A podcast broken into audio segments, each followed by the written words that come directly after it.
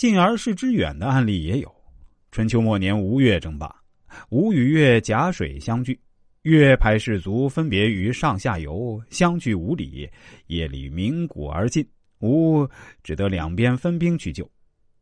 而实际越人之所以要晚上演戏，就是因为派去的鼓多人少，只是虚张声势。等吴人分兵去了，越军主力从正面渡河，直取吴中军，大败吴国。这是虚张声势、声东击西之计。双方都明白，但是声势也不一定是虚张的，声东也不一定击西，也可能真的激动。就像罚点球，守门员知道你肯定用假动作晃我，而那假动作又可能是真动作，是你假动作，那就是假动作。那么这真真假假到底怎么能赢呢？对于射门的人来说，要射的稳准狠。如果自己打飞了，人家怎么守你也进不了。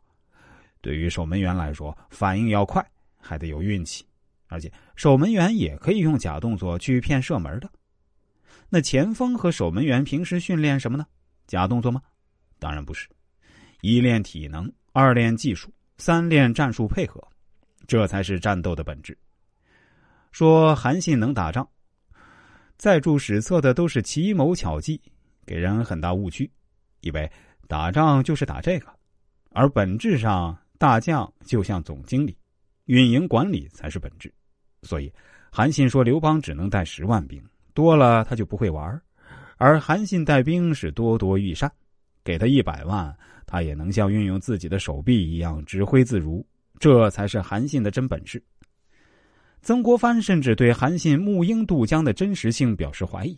他说：“拿瓦罐子扎成筏子能让大部队渡河，基本上不可能。”他还怀疑韩信的另一个壮举，就是拿土袋子在上游拦了一个临时水库，下游水浅了，让敌军渡河。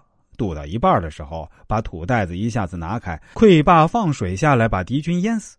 曾国藩说：“这水库大坝可不是一人一袋土能建起来的，更不可能一下子就把它撤掉。那谁去撤？怎么撤？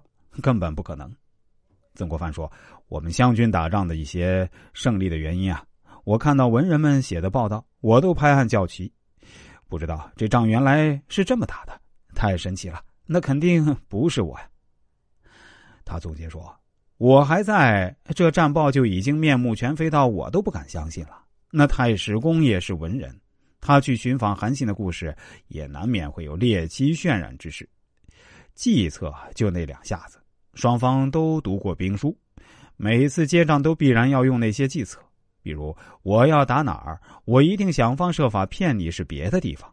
你也晓得我肯定要骗你，你也晓得我可能要误以为我骗你，其实我没骗你，我真的就打这里。那又如何呢？成大事者有三戒，戒贪是第一。孙子的原文是这样说：“利而诱之，乱而取之。”战力啊。还是前面说的李牧拜匈奴的事儿，坚壁清野，闭门十年不战，把敌我双方都憋坏了。我方将士憋坏了，每天好吃好喝好训练，都想上战场报效国家；敌方将士也憋坏了，这坚壁清野啥也没有，已经十年没抢到东西，都穷死了。如果大家对国学文化感兴趣，想跟我探讨一下，或者想规划一下自己的未来。都可以加一下我的 QQ 号，六七三九幺九幺二二，啊，这是个九位数的 QQ 啊！我再说一遍，QQ 号是六七三九幺九幺二二。